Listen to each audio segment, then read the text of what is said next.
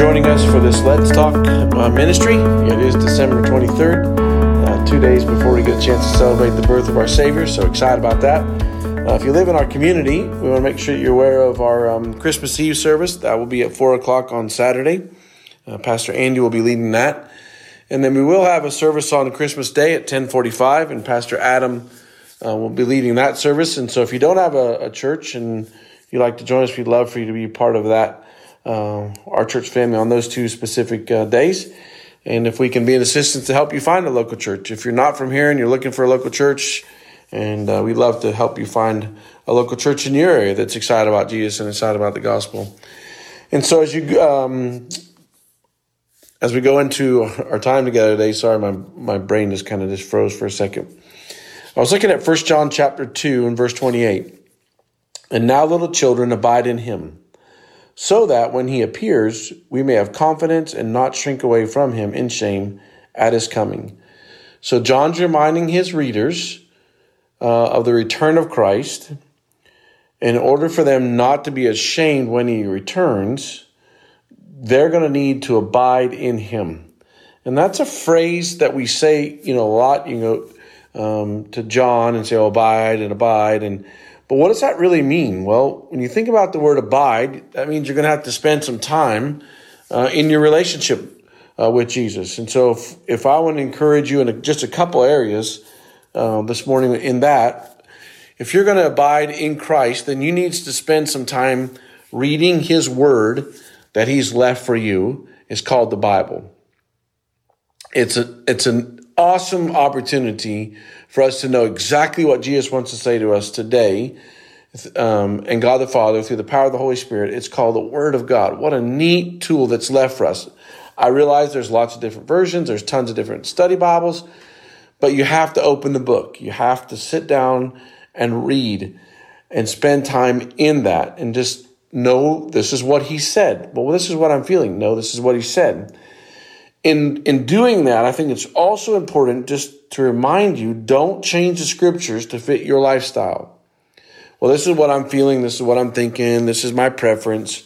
And so there's a temptation. Well, you know, the, the Bible's kind of outdated. It's kind of old. It's kind of conservative. No, no, no. It's the Word of God. And so don't change the scriptures to fit your lifestyle. You, we do not have that right. We do not have that authority.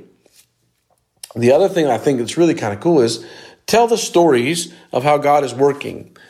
Um, share the, the, the, marvelous things that God has done. I was listening to uh, Susan and, and their family. They have a Marco Polo app, and and uh, Stephanie was sharing about when she was at uh, Teen Missions over Merritt Island, and um, there was one candle lit, and there was a, a man up front uh, saying, "Who wants to go to Portugal?"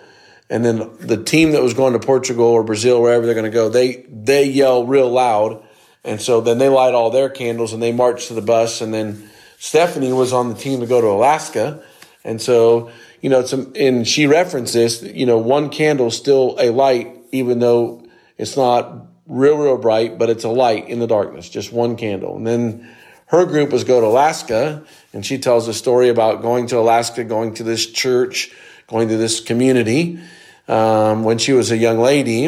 And then um, she gets married to Larry, and they have Stephen and Karis. And uh, Stephen goes to Bryan College, and he meets a young lady from Alaska. And the way God works is the way God works. That young lady was from that community, um, and she uh, and she was telling that story of how big God was. And then I was sitting there thinking, uh, my story that deals with Stephanie. They're involved in a church in uh, in Dayton, Tennessee called Grace Bible. When I was a young man, and I was trying to figure out, I was probably 14 or 15 years old at that point. We were going on a missions trip to Puerto Rico. And so our youth pastor went to Bryan College and he decided that on our way down, we would stop at different churches and our youth group would run the service. Somebody would preach, somebody would share, do testimony, another, we would sing together. Um, and so I had the privilege uh, to preach in the church that Stephanie uh, and Larry are now attending, and Stephen and Karis and Kaylee, they all attend Grace Bible Church in in Dayton, uh, Tennessee, and it's just it's fun to think about how God works. And so, Uh, I know it's Christmas. I know there's a lot on your schedule. I would encourage you to read your Bible, ask the Holy Spirit to give you the strength to say, "Yep, this is truth," uh, and don't don't change it. And man, share the stories of God's grace. Uh, Susan and I are now sitting in the snow and in the cold weather, and we're having a great time with Ryan and Rachel and Seth and Hannah, and what a privilege that is. And so we will be praying for you guys as you enter into the weekend of the Christmas Eve time together and Sunday morning church, uh, praying that you abide well uh, in this Christmas season. God bless you. Father, thank you for this group and this family and opportunity called podcast, things we never even thought about before, but you knew. And on this day, 23rd of December, 2022, individuals will spend some time just thinking, listening. And so when they're done listening, Father, would you help them go open up their Bible and read? Would you give them courage not to change the scriptures?